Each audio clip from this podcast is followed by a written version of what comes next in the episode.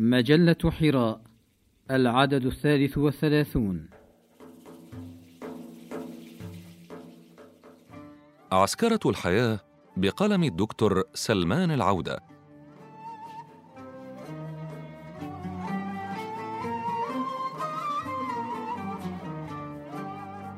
وجدت كثيرا من المخلصين يدور في رؤوسهم وأحاديثهم أن مفتاح النهضة والرقي يتلخص في كلمة واحدة هي القوة وأن القوة تتلخص في كلمة واحدة هي السلاح المادي.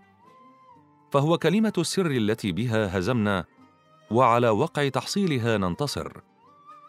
وتغلب عدونا علينا هو بهذا النمط الخاص من القوة. وأمجادنا التاريخية هي من هذا الباب ومستقبلنا مرهون بامتلاكها. وامتد هذا إلى لغتنا المجازية فصارت كلمة جيش وسلاح وقتال تتردد على ألسنتنا فأمضى سلاح هو الكلمة ونحن جيش من المنهزمين وقد أصبحت أقاتل من أجل هذا الموضوع. ونسينا أن القوة الناعمة أخطر وأبعد اثرا وأنها تنخر في عظام الأجيال وتتخلل عقولهم وأخلاقهم وسلوكهم ببطء وتأثيرها أكيد وبدون مقاومة. ونسينا قوة المعرفة التي أصبحت هي ميزان الثقل اليوم. فأثمن سلعة وأعظم ثروة هي سلعة المعرفة التي يرجع إليها نحو خمسين بالمئة من ثروات الدول المتقدمة. إن قوة الإعلام تحدث تاثيرا تراكميا في العقل والوجدان يتحول إلى سلوك عن قناعة وحب وهو أخطر من الدبابة والصاروخ والقنبلة حتى لو كانت القنبلة النووية.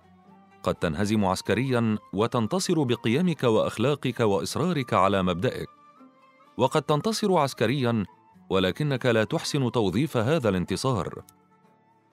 وجدت في القرآن الكريم الامتنان على الناس بتحصينهم من آثار السلاح المدمر الذي هو بأس الإنسان ضد أخيه.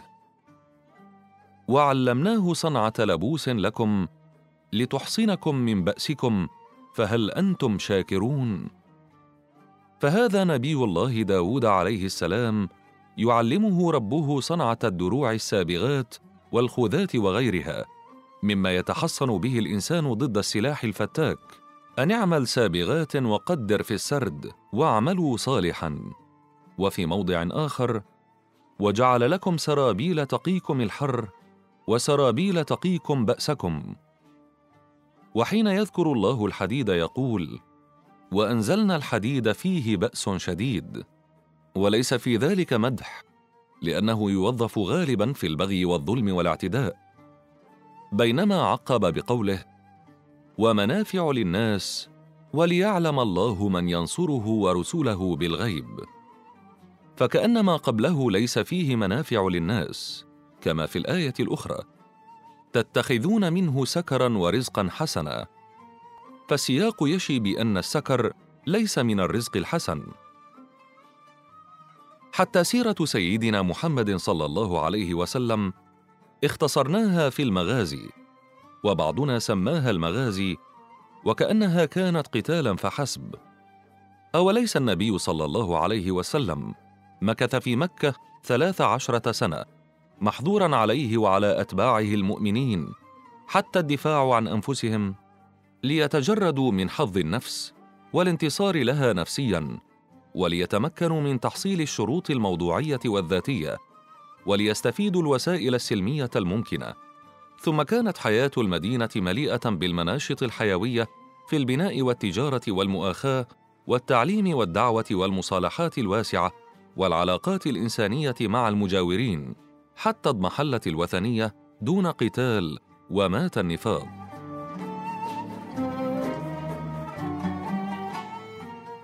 حتى أول مواجهة مع الشرك لم يكن المسلمون يحبونها ولا يتطلعون إليها ولكنها كانت قدرا مقدورا وتودون أن غير ذات الشوكة تكون لكم.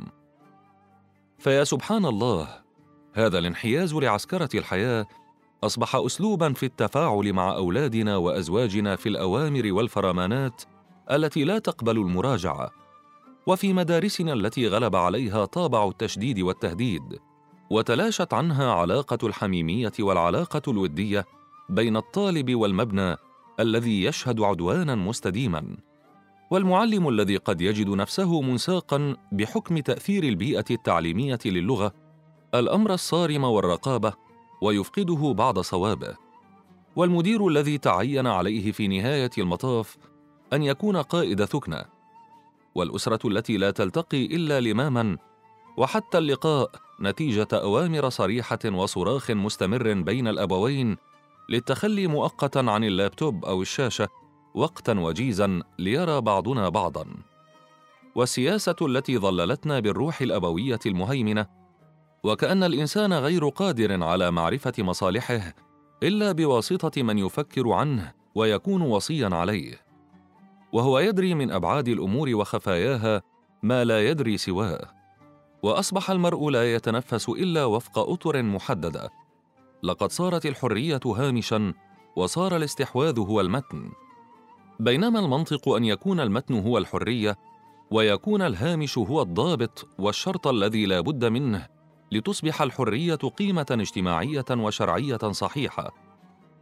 حين نفكر في إصلاح أحوال الأمة عبر التاريخ يتبادر إلى أذهاننا القادة العسكريون والانتصارات العسكرية وكأنها هي التي صنعت الأمة.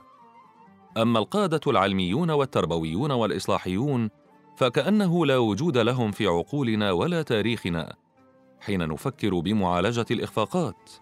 ولذا فكل فتى منا مهموم بآلام الأمة يفكر أن يكون صلاح الدين. ولا يفكر أن يكون الشافعي أو مالكا أو أحمد أو ابن تيمية أو ابن حجر أو النووي أو ابن النفيس أو ابن الهيثم أو المبدع العالم المتخصص. ألسنا نفكر بطريقة انتقائية ونتعامل مع الحياة على أنها معركة عسكرية الذي يفوز فيها يحصل على كل ما يريد. حين نتحدث عن التأثيرات الأجنبية نشير إلى قادة الحروب والمعارك ضدنا أو الحروب والمعارك العالمية وننسى صانعي السيارة وتأثيرهم الهائل في الحياة الفردية والمدنية والعمارة والعلاقات والعبادات.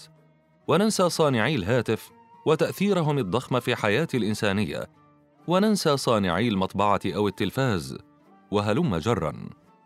هذا جعل الكثير منا يتخلون عن أدوارهم الإصلاحية بانتظار مفاجآت عسكرية وتسبب في انخراط الدول الإسلامية والعربية في حقبة مضت في انقلابات عسكرية زادتها تخلفا وثبورا. وربما العقلاء الذين لا يؤمنون بجدوى المغامرات المرتجلة قاموا إلى العزلة والانكفاء وتمنوا في داخلهم ظهور العادل المتغلب. أما ذلك المجهود السهل المنسجم مع فطرتي وقدرتي والذي لا ألمس أثره المباشر الآن ولكن يقال لي إنه مجهود مؤثر وإن السيل من نقطة ومعظم النار من مستصغر الشرر فالكثيرون يشككون في مصداقيته ويحاولون إقناعي بأنه يذهب أدراج الرياح.